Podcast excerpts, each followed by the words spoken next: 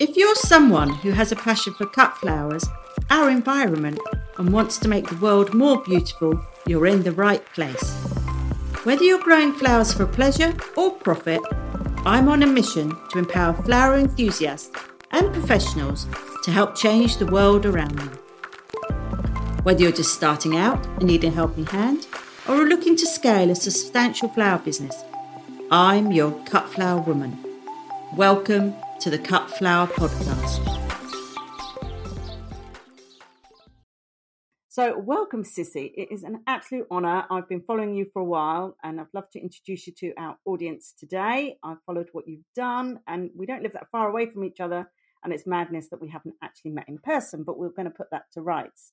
So, tell us about your journey and how to, you came to where you are today, about the work you do, looking at um, researching you before this um, podcast, I know you have an unconventional career, which is quite exciting.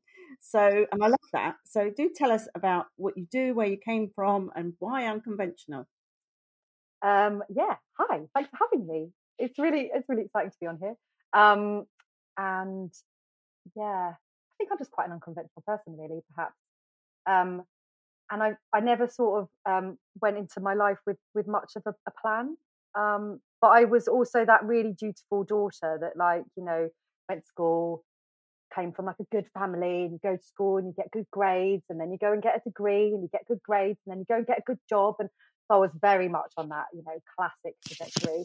And um, I was also, I suppose, I was always just a bit like up for something slightly different as well. So when I went to like start university or work out what I wanted to do for university, I decided to do Chinese, which at the time was was mad. I mean, people were. Li- I mean, nowadays people are like, oh right, yeah, smart. But at that time, people were just literally like, why? you want to be a Buddhist monk? I mean, honestly, people couldn't comprehend why I wanted to do it. And um, and why did I want to do it? Well, it was just a bit different, really, wasn't it? You know, got to go and spend my gap year, my gap, my gap year, not my gap, my second year of like studying um, as a student in China, and I was like, how cool is that? And um, but I had a backup. I was always, I guess, I've always been a little bit strategic. I thought, well, I'll do it with economics, and then it because I liked economics. So if I didn't like the Chinese, then I'll drop that and I'll just do economics. And I absolutely, I loved the Chinese. I loved it. I, I, I my mum's Swedish, so we grew up speaking a second language anyway. Um, so perhaps that made it easier for me to, to attack a new language. I don't know, but I loved it. I loved living in China. I spent a year there as part of my degree, and then yeah, I sort of finished. Didn't really know what I wanted to do, but I knew I wanted to go to China, so I just went at 25. Um, I did a, you know, I did a master's, carried it on round, going, oh, I don't know what I want to do before that. And then I was like, just go to China, get a job, grow up, basically.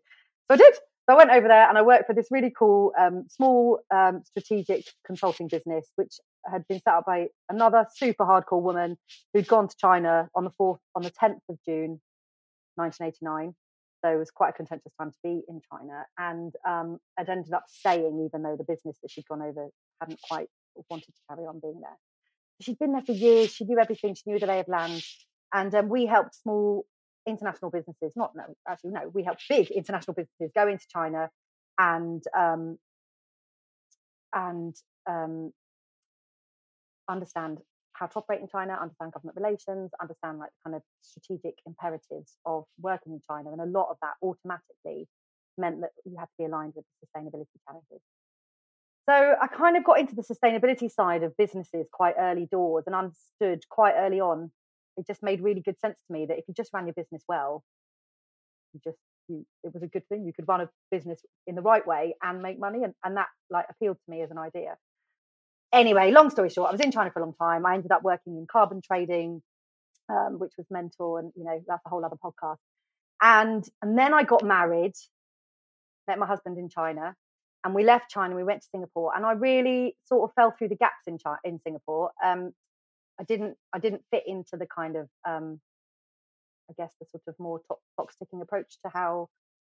very different, very different. Yeah, I was a bit I was a bit uh, I was a bit lost in Singapore. I won't lie, and um, I ended up working again totally kind of randomly and without much of a strategy or a clear plan, working with small businesses that were small sustainable consumer goods businesses and brands that were set up by really interesting founders who had a passion and a craft and had seen, you know, for example, this really cool company that made shoes and they make the soles of the shoes from repurposed moped tires or motorcycle tires in Indonesia.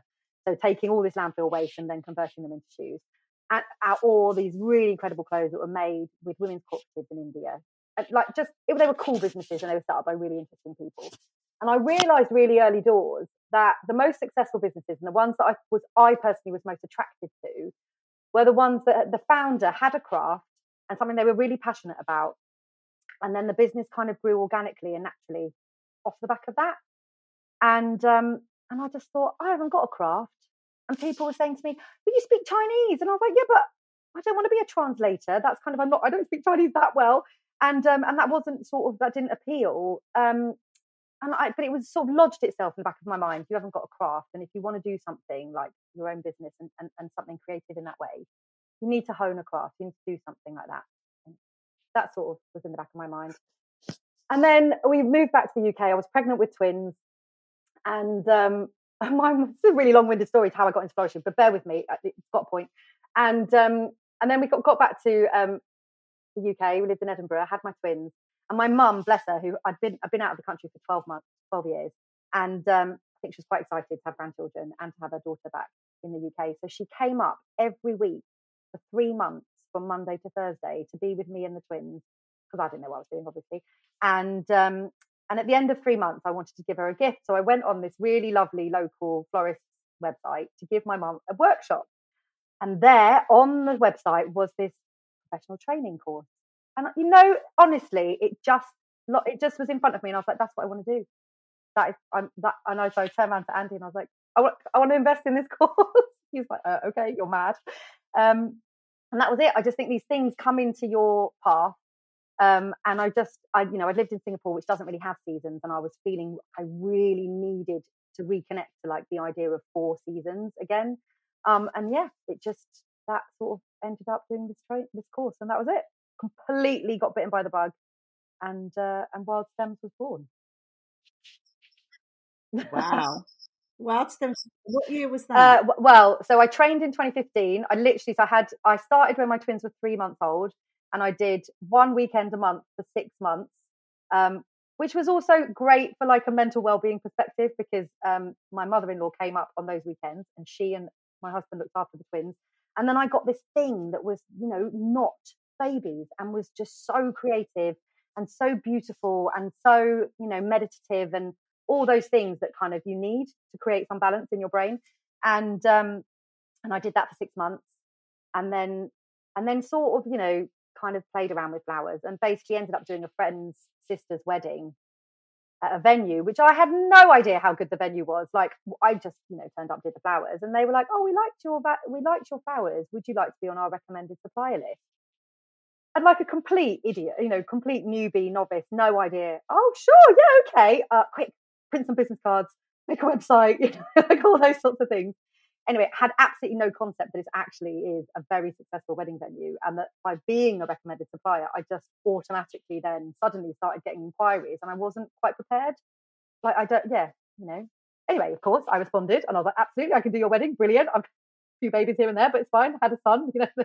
then my third child came along, but um, it was lovely because I could work my business. I sort of my business grew and evolved around my kids, and I took weddings on yeah. when I wanted to or when I was able to. And um, and it also, again, like the mental well-being thing, like it meant that I had something that was me that was not just my children. Um, and uh, and so yeah, it's kind of evolved like side by side alongside my kids, and now they're all in school, and and the itch to like you know properly get back into the business of things um, is is sort of being allowed to be scratched. I've got a bit more time on my hands. Stay with us. We'll be right back. A small business. Do reels get you reeling? Is SEO just a three letters put together? Content planning something you know you should be doing, but just never get round to it? Do join our Growth Club online. What is it? It's a supportive community. It's all about growing your business. It provides trainings and guest speakers join us every month is it time to work on your business and not in it? The link for more information is in the show notes.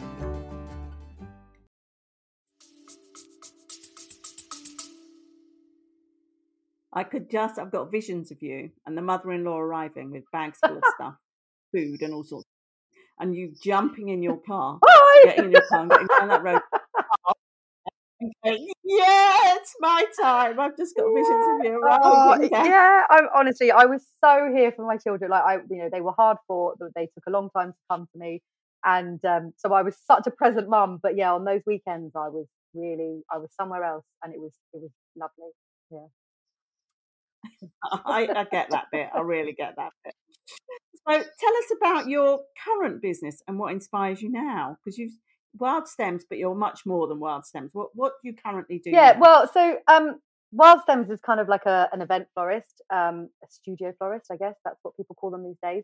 And um, and I realised really early doors that I wanted to work with British flowers. I mean, that aligns with kind of the, the sustainability angle of um, of kind of I guess my values. And then um, and it, it sort of I realised a couple of things. I sort of having worked with locally grown flowers for a few years, and I'd bitten the bullet quite early on and said I am never going to import anything.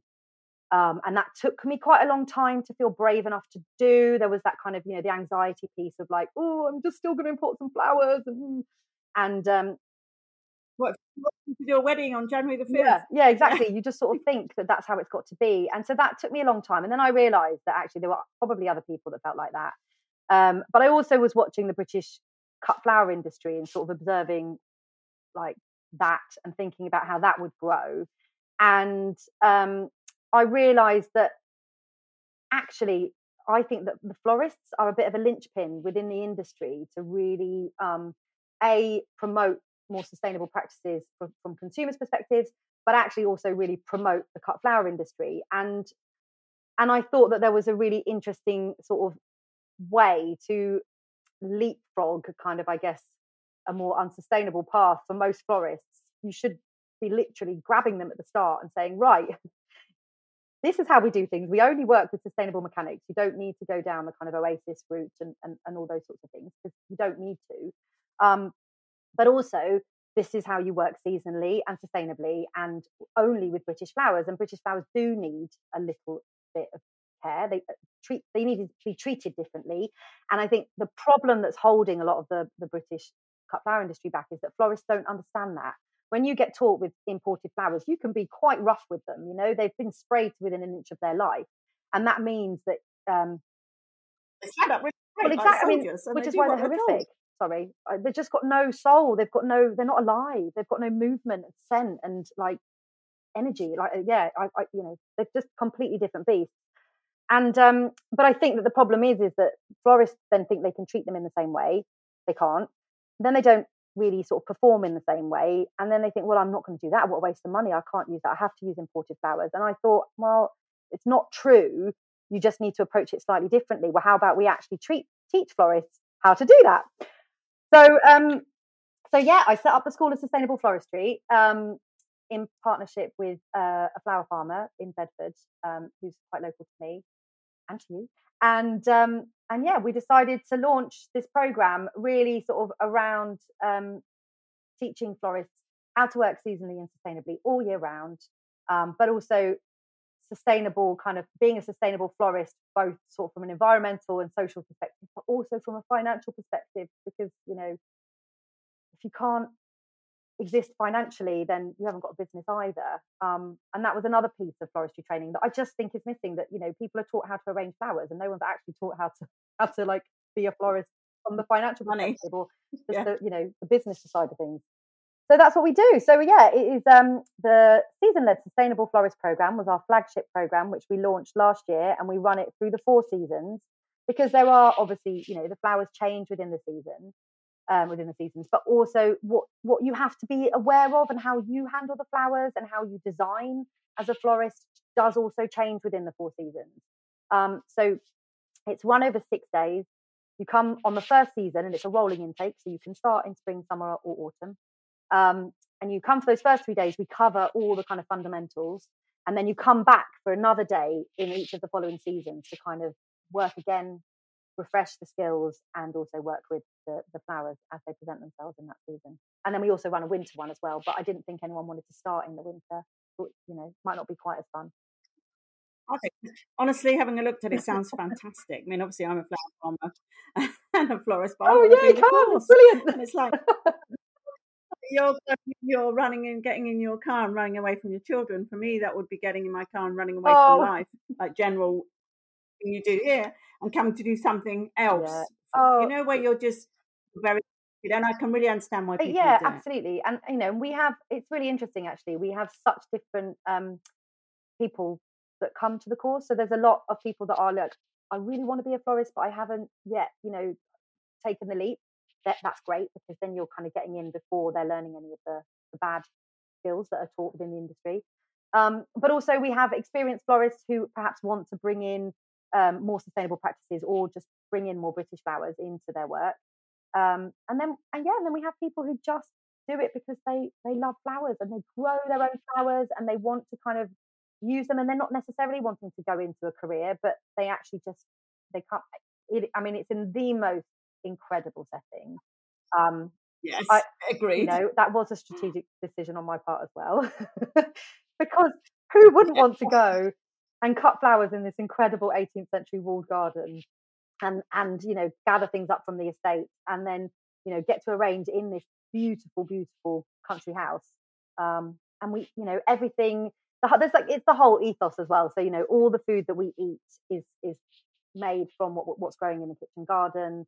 Um, sorry and the venue obviously i should say properly is um, at howbury farm flowers which is run by um, a lady called lucy who uh, runs her flower farm in this in this incredible setting. Yeah, absolutely fab. And um, I haven't met Lucy either, but yes, that's on my agenda for the next couple of months. Um, Lucy and I, um, Lucy helps me out, and I help her out. Um, as flower farmers, you have to collaborate, otherwise, forget it. You know, this industry requires collaboration. Um, you haven't always got everything you need all the time you need it. So I needed um, what did I need? 50 alliums on Sunday. And I didn't have 50 alliums I wanted on Sunday. So Lucy went out and cut them on Saturday night, wrapped them for me. And conditioned them. At, at six, and conditioned them and picked them up on Sunday morning oh, at 6 a.m. And that me kind of need that. Um, well, I haven't got that. Have you got that? You know, if somebody rang me today and said, you know, I need loads of sweet rocket or I need black ball cornflowers. I've got blue ones, but I haven't got black. Well, have you got any? I'd go, yeah, I've got loads. Or have you got any Queen of Sweden's? Yeah, I could give you a hundred. What have you got?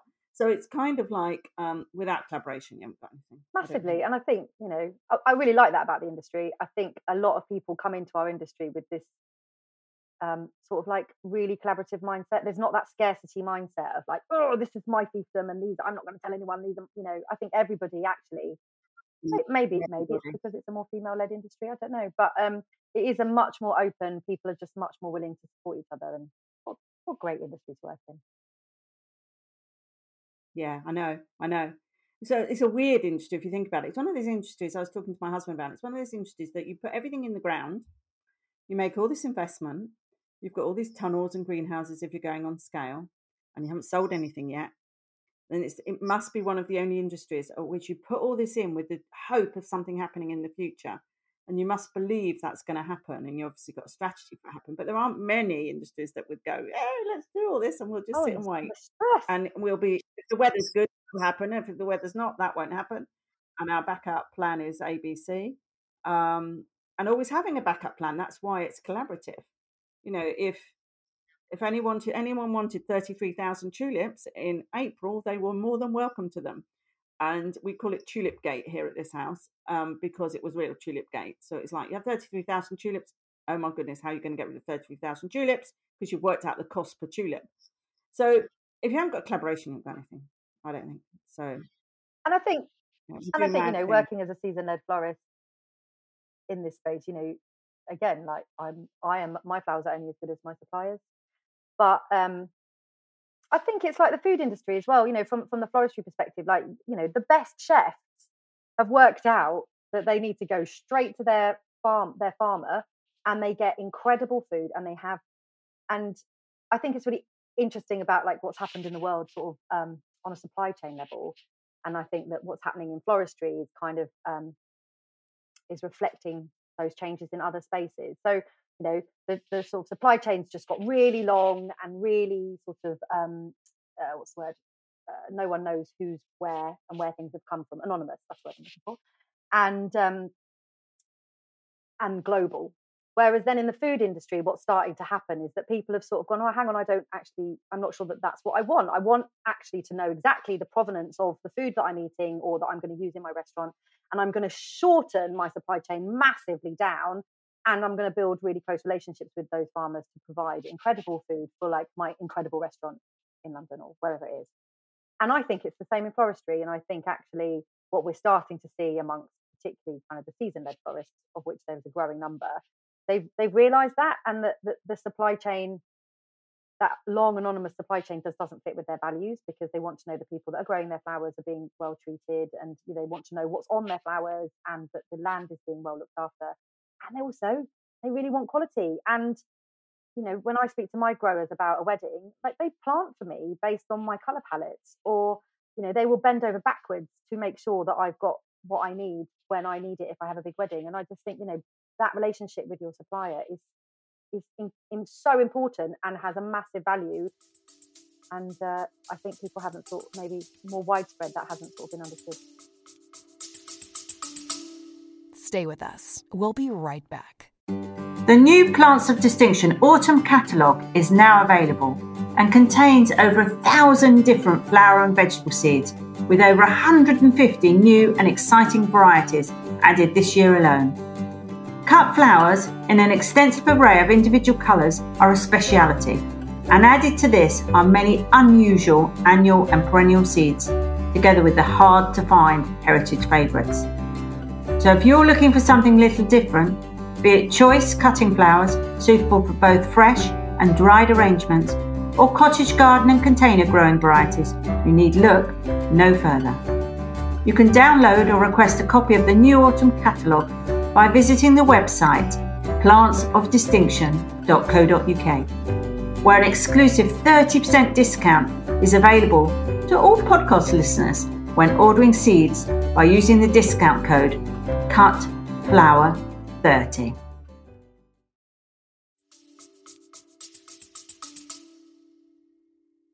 Yeah, I think so. I mean, we'll come on to later, but I mean, there are some obviously issues with the supply chain and there's some issues with the whole labeling of flowers in supermarkets so people can't make an educated choice about what they buy and don't buy so the whole industry needs a complete shake up so um, if i don't leave anything else legacy, yeah and that's why i think that's again that's kind of going back to why i think the florist is such an important kind of middle kind of linchpin within that because people go to their florists for flowers. I mean i know supermarket flowers is a huge kind of part of the industry now but people do still go to their florist for flowers. And at that point, you as a florist have a, have a really sort of important ability to say, well, actually, we're, you know, this is the reason we're going to do this. You have the ability to educate your customer and to say no to them for a certain, you know, not just like an outright no, but well, you know, we don't do things that way because of this. And have you thought about that? And most times people go, oh, I'd never even thought of that. Oh, okay, sure. And, and, and they take your recommendation because you're the expert and um, and I, so I think that there's a real role for kind of consumer awareness and education that, that the florists can play, which again, I'm not sure that that florists are sort of um, as an industry group have, have realised the power that we hold in that regard. Not. I mean, at floristry school still, we're on floral foam, 100%, and there's no such thing as biodegradable floral foam. But um, yeah, what, what's your thoughts? I mean, I think that people don't understand floral foam. I think that's the big thing. And how we are still allowed to use it and how it is still manufactured still defies all logic to me. And I'm not quite sure why we haven't found alternatives to it. You know, what what the big thing, why we can still have letters for funerals, um, which are still made out of floral foam. What, why is that still allowed to happen? Yeah, it's, it, yeah, agreed. Well, it's you know big business, and uh, and I think and I think also is people are just frightened, aren't they? People are, people are always frightened of making change and frightened. I think you know a lot of florists when you're taught in that way. I mean, even when I started floristry, and I obviously was taught with like really traditional flowers, and I, I was taught with oasis as well. I realized quite quickly that I just absolutely didn't want to use Oasis. So I, I, kind of I didn't feel that I needed permission for that. But I, for example, that I use weeds a lot in in my arranging. I think they're amazing. I love them. I, I find if I don't, things look a little bit too pretty, and I need to rough them up. And it took me a long time to sort of give myself permission to use different materials and to understand that that was actually okay and that there wasn't a rule about what you could and couldn't use within floristry. And I think that when you've been taught something in your floristry school, you're taught that that's how it's got to be. And so you then kind of go, but that's how it's got to be. And and then you're frightened of of not giving a product that is is good enough. So you don't want to take the risk that you know moss might not work as well as foam or or what have you. And I, and I think, yeah, I think it's confidence. But again, that was this also sort of a, a, lot of the reason why I went back to set to set up the school because I just couldn't believe I, I, I genuinely yeah. was just gobsmacked that that, it, that, it, that no one had done it yet. And like I kind of joke with Lucy that I, you know, our business is obsolete in the future, and that's the objective. That we almost want our business not to exist in the future because it doesn't need to be the school of sustainable floristry. It's just that's how floristry is taught. Um, but obviously, you know, that's a long there's a, there's a long long runway for that.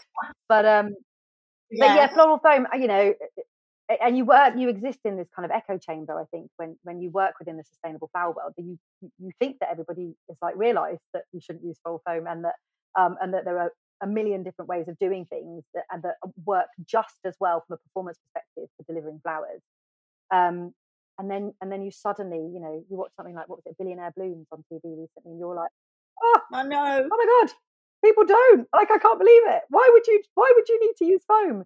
Um, but yeah, yeah, I just think it's confidence and training. So yeah, the school was very much set up to basically leapfrog, um, kind of to get in there early and, and, and stop people going down. Um, one of the florists that um, Lucy speaks to says it's like smoking. Oasis is like smoking, and um, it's like an addiction, and, and, and it's very difficult to give up once you've started because it's like a comfort blanket. So if we can actually teach people not to smoke or or use foam in the first place, it's a lot easier because people then go, yeah, absolutely, I've never used it. Why would I? Why would I use that? I think it's an understanding. I, I, think when you say to people, I say to people, well, no, we don't use it because it doesn't degrade at all in the environment. And they went, what, what not at all? I went, no, never. Not in your lifetime, not in your children's lifetime. That is not degrading in the environment. I think, like you, I kind of happened on this whole creative farming thing by complete accident. You know, I was one of those people who I did an environmental chemistry degree because I wanted to be a doctor and I wasn't clever enough. So I had these three three A levels. I thought, oh, of course, oh, yeah. that one looks nice. You get out in the you get out in the moors. That one looks nice. I'll do that one. Didn't even know what the word environment meant, but it meant I could go and live away for three years. So that was fine. And I'm in my little 850 mini down the M5. That was to the seaside. that was more than enough. So three years of environment, I came out of that thinking, and then I went and did something completely different in marketing, actually completely wild for years and years, and came back round again to sort of think, hmm, quite. Like, I went on a half day course to learn about cut flowers. Thought, oh, that sounds interesting. What if I could do that? And it kind of you happen, but so that's the dangerous bit. You do a course and look what happens. Get the bug. You, what a great job! Let's come on. I mean, I love it, oh, I because, and the reason I love it so much is that no two days look the same. I get to when I run my own business, I get to use all the kind of business bits um, that you know you might get in a proper job. Um, but I then also get all the fun, like creative aspects of it as well. I absolutely am not afraid to get my hands dirty. I love rolling up my sleeves, washing out buckets, and maybe not as often as I should. But you know, like I do, like I love that. I love it being yeah. really varied. I, the thought of going back to a regular nine to five now, oh, I don't think I ever could. I'm unemployable. Yeah, I am. I'm unemployable now. yeah. I've accepted that. If I, if I had a job in an office and every 10 minutes I needed to get up and go and walk outside, I'm not quite sure they'd really go yeah. for that. Oh, yeah. Um, no. And also, I'd have to look at the state of those nails. I'd, I'd have to, I'd have to get my nails done. So the answer to that is no. I was going to ask you, what does a, a day look like? But I don't know if it does. No. What does an average day look like? Um, yeah, no, honestly, no two days look the same. Um, and I kind of tend to actually, and, and I and I, this is sort of part of what I teach the florists that, that come onto the program is that um, you need to look at your year and at your um, at your business and at everything that you do holistically, and you need to approach everything from from it from kind of looking at it from a whole year uh, rather than day to day, month Yeah. to month. Because you know, when you are a season led florist, obviously you're working with British flowers, which have a, a summer season. You know, in inverted commas. Um, Yeah. So things tend to go quieter in the winter. Um, and that therefore, you know, it's not, oh, okay, I've got to make revenue of X amount every month because some months are going to be leaner than others. And that you then, you know, you look at your whole year. So, you know, your fat year, your fat months will carry your thin months sort of thing. And um, and I sort, I suppose, yeah. So my days, none of my days look the same. I look at my life sort of more holistically. Um, that you know, I have busier months and I have quieter months, and within each week, I have kind of busier days and quieter days. I try and kind of have a day that is in the studio um, where I get to kind of practice just for myself. Um, because it is a Yeah. discipline, you know, it's a creative discipline for a reason. You've got to be disciplined about your practice. I, I, I again, I just I bang on about that all the time. But um, you'll always learn. You've always got to learn. You've always got to kind of um, improve your skills, invest in yourself, and that is and and also invest in in yourself. So for me, spending some time quietly in the studio is as much an investment in myself and my balance as it is in in my business and my creativity and my product. Definitely. Yeah, I mean, I, I always equate being a flower farmer and a florist to something like a deck chair, someone who rents a deck chair on the beach. Okay. You've kind of got this moment of opportunity between, you know, April 1 and the end of October going into November and December if you're covering Christmas. But there are some really quiet months. January and February are really bad unless you're forcing tulips, but that's a whole different podcast.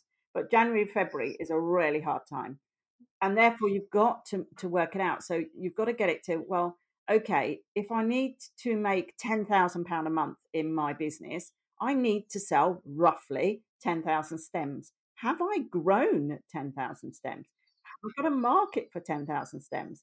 If i haven't i'm not going to make 100,000 pound a year. This is sort of equation. But because if you don't grow enough you haven't got enough to sell and if you haven't got a market to sell it to and i think that's going back to okay, how do we do this? How do we? I mean, that's why I've told the team we have a team meeting today, and we sit down over a cup of tea and a biscuit and outside the polytunnel, and we work out how we're going to grow ten thousand stems and how we're going to sell ten thousand stems because that's basically, you know, we start with that. And I think in this Um, space, uh, I think both in cut in the sort of cut flower industry and in the floristry space, you know, people kind of come into it for the love of flowers and they they sort of they gravitate towards it because of the creative passion and the love of growing um, and often don't then come with the with the kind of commerciality um, or aren't approaching approaching it in in thinking in that way. And i think and I, I mean i think that's that's kind of the biggest risk to success right of your business because you can get into something because you love it so much. And and i was guilty of this when i started. I was like oh my god i'm going to do a wedding for nothing because i love it and i just want to do a wedding. And i think it's until you've done like you know maybe slightly different for cut flowers, but until you've done a, a massive floristry job and you get to the end of it and you are absolutely shattered, and then you think, oh, I did not get paid enough for that. You know, like it, it loses its luster. So it's fine, sort of the first couple of times, and then you're suddenly like, no, hang on a minute. I need to get paid properly for this because I'm exhausted. That took so you got so much out of me, and I I don't feel that that was a fair transaction. And I think that maybe everybody needs to go through that tipping point. But I'm I guess kind of you know hopefully that by me banging on about it a bit more people kind of get up that learning curve a bit faster um, because you burn Yeah. out. Definitely don't do too much portfolio building. Yeah, I've heard so much of that. I need it for my portfolio. and, and then you burn out ultimately and then and then you leave and you know i've seen countless florists walk out of the industry because they're knackered and burnt out and didn't get didn't actually sort of get that side of it right um, which is a tragedy really because then you've burnt your passion and, and and i think it's really important to kind of be able to marry both Absolutely. So tell our listeners, we've both got thoughts on the British cut flower industry. What needs to change moving forward? Of course, we need to be more sustainable. Of course, there needs to be massive amounts of education. For me, there needs to be labelling of flowers in supermarkets so people make, make a choice. They make a choice. At the moment, they have no choice. They have not an educated choice because they do not know. So that's a big thing kind of on my agenda. So lots of education, training, commerciality, marketing, supply chain. so Uh, carry on it sounds really sort of insurmountable no I mean, I mean, it's- it's- I went to the US last year with another flower farmer from the UK to the American conference of the American um, Cut Flower Speciality Conference. It's another world, but it was absolutely educational. And that's also it about investing in yourself and going to learn, isn't it? And they have much more about collaboration. So their job is to, to get cut flowers in the hands of florists. And the only way we're going to do that is if it's easy. Because at the moment, a florist will go on a website to a Dutch wholesaler, order, it will arrive on Wednesday. I'll order 20 of those, 30 of those, here's my card, gone. Easy peasy.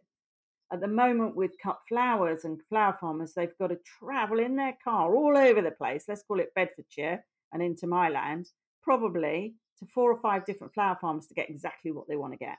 So I'm going to buy 100 cornflowers over there and 20 David Austin roses over there and 50 alliums over there. And they're really good at peonies, so I'm going to get theirs from there. And it's taken them a whole day. Now they've got the most amazing array of flowers, but it's taken a whole day out of their time when actually they could have sat on their computer just logging in and buying them. So until we crack that, and certainly for London florists, until we crack this, no, you don't have to buy it all from Covent Market. You can you can go online and buy it all, and we can supply it from a distribution hub. Um, I believe that's the way forward in order for florists to even begin to use lots and lots of British flowers. Yeah, um, yeah, I'm really in two minds about this. I, I, totally agree. I think that like it is important to to to make it frictionless and easy for the customer. Um, but then I, I do wonder, like, are all are the British flowers? It, it, it needs to be super easy, and um, it needs to ensure minimal movement of the flowers. I think as well, because the more that the flowers get moved around and transported in hot cars, you know, the more they transpire, the less they live, like they last long in the bars. Um, so it does need to be extremely well facilitated. I think from that perspective of the farmers understanding, I think there needs to be a lot of training amongst flower farmers around cutting, the point at which you cut in a flower. You know, I, you know, I, I still see this from from farmers that I buy from that cutting at the wrong time.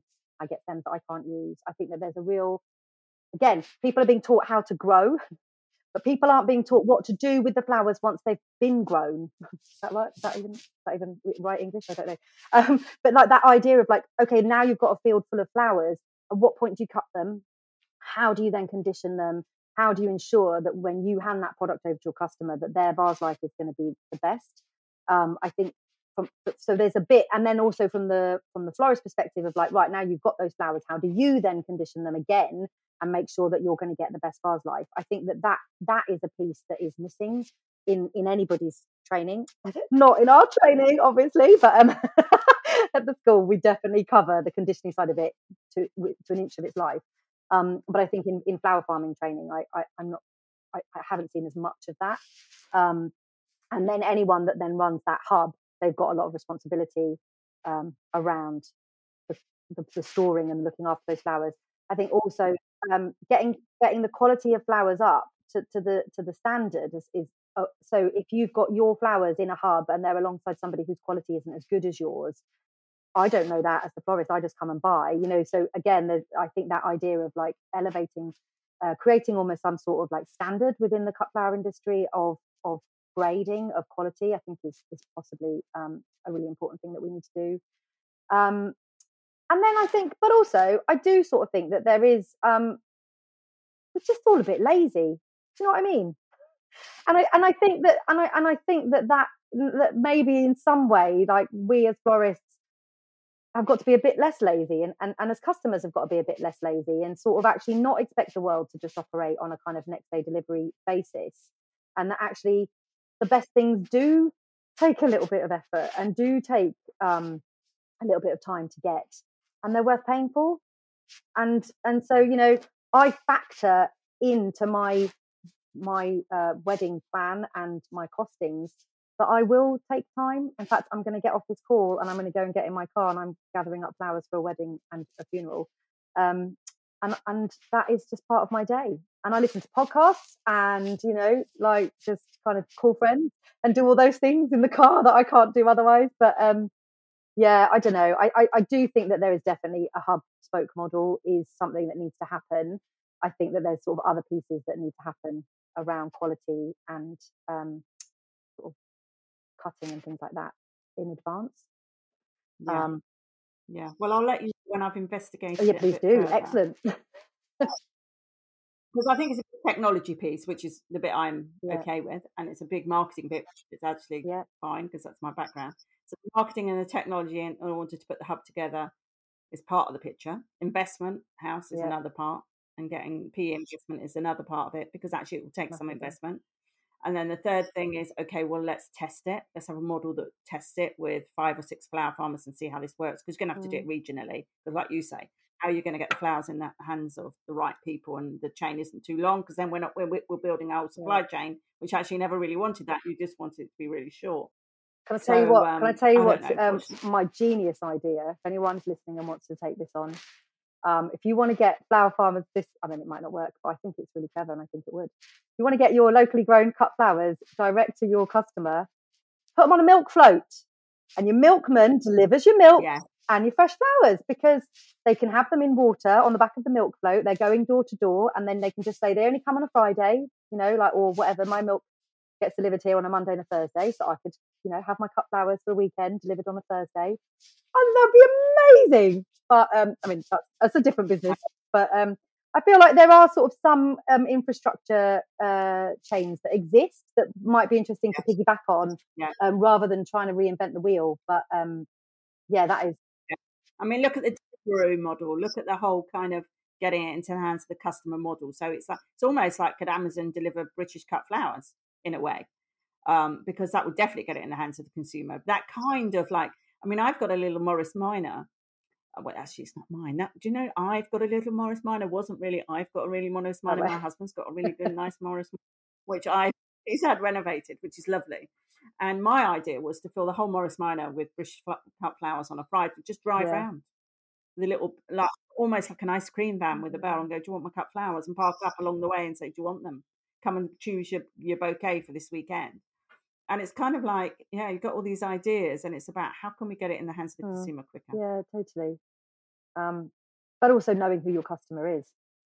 Uh, I think that's I think that's a, a, a, challenge for our industry and, and sort of um, for a lot of the flower farmers. Personally, I actually think yeah. that I mean, maybe it's just for, for wild stems and like kind of my audience, but I actually think that the audience isn't um, kind of like guess the older, wealthier clientele, which people perhaps sometimes think it might be. I actually think it's the younger creative classes out of like the cities who understand kind of the value of, of why we do what we do and understand the value of the creative sort of component within that and the artisanal um, value and and that they're kind of like the you know they're the change makers they're the sort of early movers and they're the ones that go and eat in the kind of restaurants that share their values in that respect. And actually, the flowers kind of is the next sort of the next dot in that line. Um, yeah. And and actually, I think that then it, it, it's then for, for flower farmers and and florists and whoever to be thinking, okay, well, how do I reach them? Because I think traditionally it's been sort of more down the RHS sort of um, you know gardening line, and and I don't think I personally don't think that that's our audience. I think they they've, they've got their flowers no. in their garden, and because they and because they've got their flowers no. in their garden, no. they actually don't perceive the value because they're like, oh well, I can grow, I've got that growing in my garden. Why am I paying you, you know, a pound a stem for that? Whereas, so so they they they're degrading the value almost in in that it doesn't exist. Like, what you mean? You've got up and you know invested in digging a trench and mulching and you know weed membrane and you know, getting out there and cutting at five in the morning. And then, you know, that none of that component sort of passes through their consciousness. Whereas I think actually the younger sort of um, generation is more aware of that sort of thing, I think. Yeah, definitely. I, it took me a while to work. I had a number of different ideal customers, and I call them names, and I draw Pinterest boards of them, and I work out where they are and what they from a marketing point of view, of course. And I actually found my customer was not who I thought it was going to be.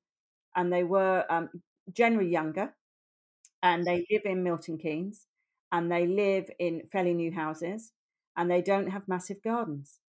So actually, what they see is lots of flowers. So they have a passion for blooms, but they don't have acres of land.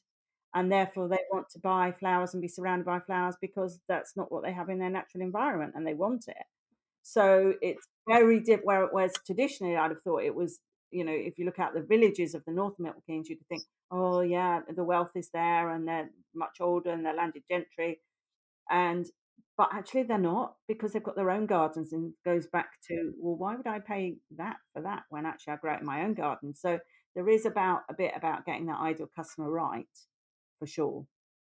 Um, so I will be driving on Fridays through the really through the through the whole of Milton Keynes, ringing my little bells and trying stuff. That's because my population's there. Two hundred fifty thousand people are sitting there waiting for British flowers. So, um, don't don't do it. In, don't do it in the middle of summer. Yeah. Stay with us. We'll be right back. This podcast episode is sponsored by First Tunnels leaders in domestic and commercial polytunnels. A polytunnel is an amazing protective environment for plants, vegetables, and flowers, extending any growing season.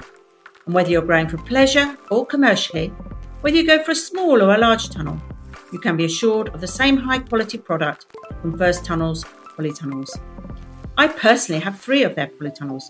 Two of them I've had for over 10 years, and I highly recommend First Tunnels polytunnels for their product and also for their great customer service, which is second to none. Do pop over to their website and take a look at their range www.firsttunnels.co.uk.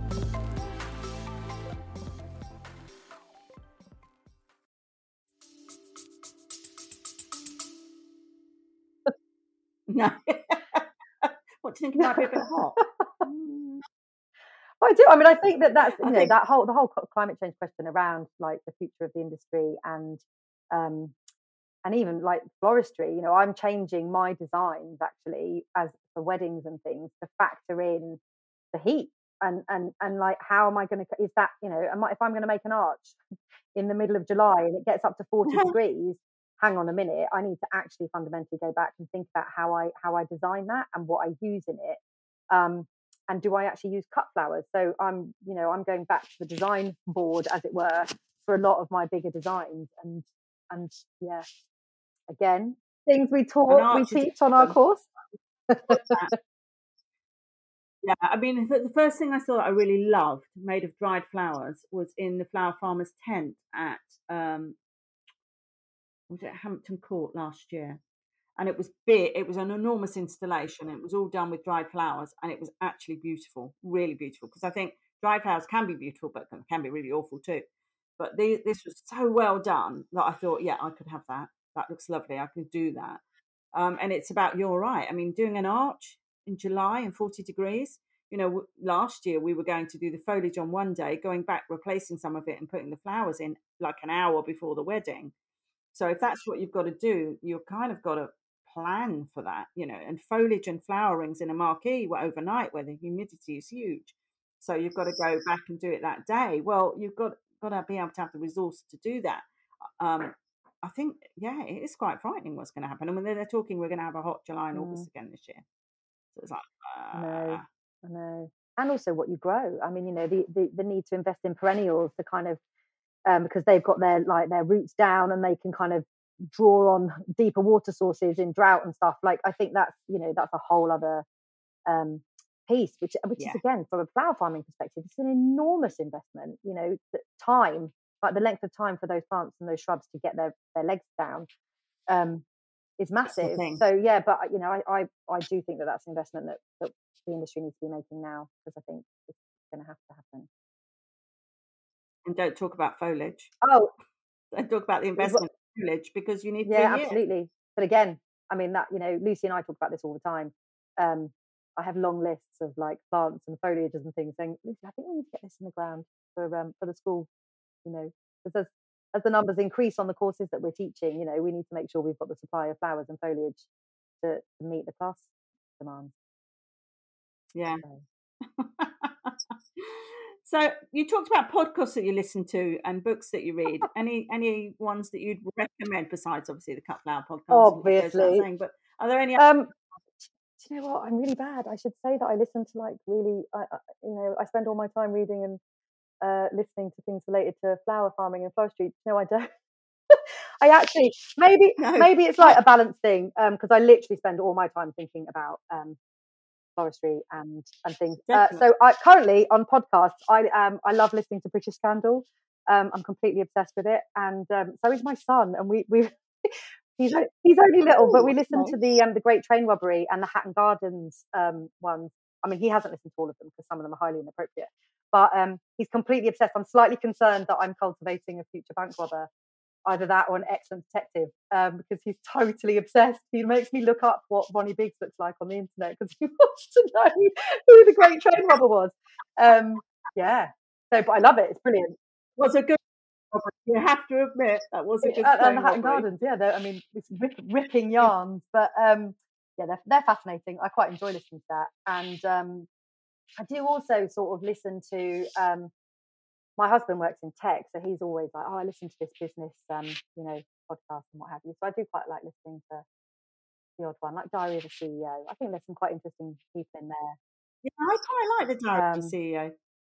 Yeah, I was introduced to one this weekend by my daughter actually, and it was one about, and they invited guest speakers on to talk about what their ideal four course meal would be.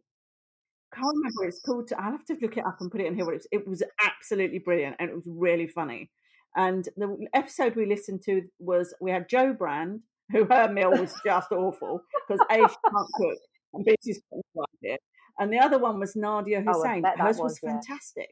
She was, she was so funny. She was And she hilarious seems like without the even knowing. warmest, how funny. nicest woman, doesn't she? Yeah, you'd want her to be your friend, I think. I'll have to introduce you to it. I'm addicted. So it's it's it's two sort of like comedians host it up, and they Yeah. just the thing is funny, and it's brilliant. And we were just listening. I thought, God, I've got, I'm obsessed. I've got to listen to more of this. But Nadiya Hussain, her little secret was she doesn't drink. She likes water, but she doesn't drink cold water or warm water. She always has tepid water. And then there was this big conversation about, well, how do you get tepid water? Well, you have to have boiling water, and then you have cold water, and then you mix. I mean, the whole thing's stupid. But it was. Um, I had to tell you who that one was. That was Yeah. really good. But I do listen to podcasts that, I, that just yeah, I make me think laugh. it's balance, isn't it? You know, you can spend your whole time like thinking about these things, that you don't end up sleeping because all you're doing is thinking about work. Um, so yeah, nice light I relief. woke up thinking, I've got to trim the tulip Oh. heads off. You know, I thought, what am I doing? I've just the first thought that comes into my mind is I need to trim the tulip Yeah. heads off.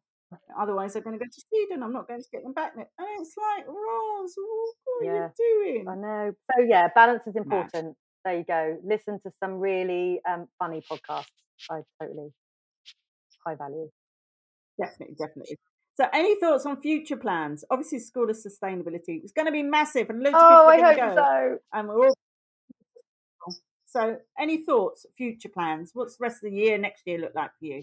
Yeah, just more of the same. More of the same. I just, you know, I'm really lucky that my floristry business has got to the stage where I can really pick and choose on kind of the weddings that I want that I want to do. And um Yeah. so I, you know, I just get to do really beautiful weddings for really nice people and they totally get my values and they understand that I don't um import and things. Um so that's really cool. So I'm love it. I love doing that. I think that's really, I- you know, that creative side. I don't want to get rid of that. I love it um, and yeah, and just the school, and you know, maybe sort of standing on my soapbox a bit more about you know things that need to happen within the industry and raising awareness around um, season-led floristry. Might do a bit more of that. Might do a bit more shouting. Right. Might- Do fancy oh, did I haven't even, I haven't even thought about that. Oh, I don't know. You can self-publish on Amazon too. I've, I've done two, and it's tough, but you can do it. You yeah, could do it. maybe. Does the world need another book about flower arranging? Maybe. Maybe I'll think about an angle that um, they need to think. in the cut flower industry. Yeah, yeah. I'll have a mull. Um, but you know, I also um, I I really want to try and uh, maintain balance. I want to be around my little kids while they still want me around. until the point until Yeah. the point they're like, you can go away now. We've had enough of you. Um, at which point, you know, I'll probably yeah, exactly. So um yeah, endlessly trying to like not get totally sucked into work. But the problem is that I love it. And so it's actually what I want to be doing as well. So yeah, um but yeah, just really sort of raising awareness about um the school and about um season led floristry, I think is kind of the focus for the next 12 months. And um I'm trying to grow sweet peas. because you know what? I am rubbish at growing sweet peas. I don't know what I, don't know what I'm doing wrong. And I thought I had done Well, so well this year. I was so chuffed, and they've done nothing.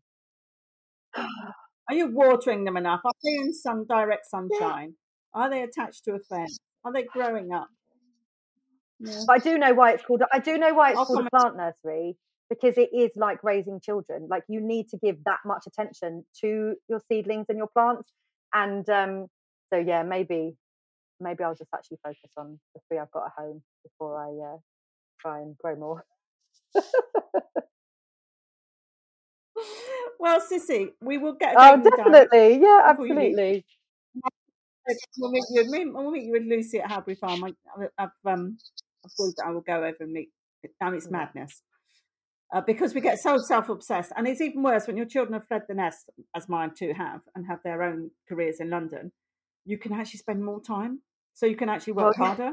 That's not really, but that's the truth. You haven't got the other responsibilities, so it's like, well, I'll just Yeah. work harder, and I'll listen to more flowers and I'll read more, and I'll grow more, and I'll expand this business, and I and and and. When actually, sometimes the balance Yeah, you is a should good come thing. get into the into the studio and come and faff with flowers with us.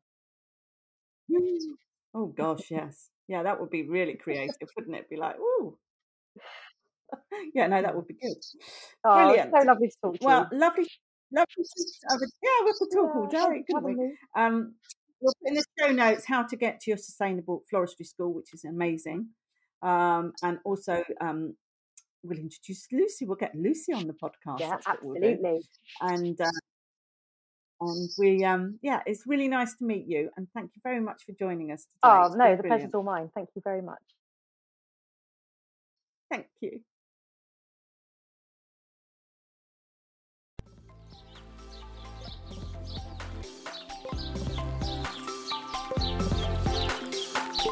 I look forward to next week's episode. Please don't forget to subscribe and rate and review on your podcast app. We do have some wonderful free resources on our website at thecutflowercollective.co.uk. We also have two free Facebook communities, which we'd love you to join. For farmers or those who want to be flower farmers, we have Cut Flower Farming, Growth and Profit in Your Business. And our other free Facebook group is Learn with the Cut Flower Collective for those starting out on their flower journey. All of the links are below. I look forward to getting to know you all.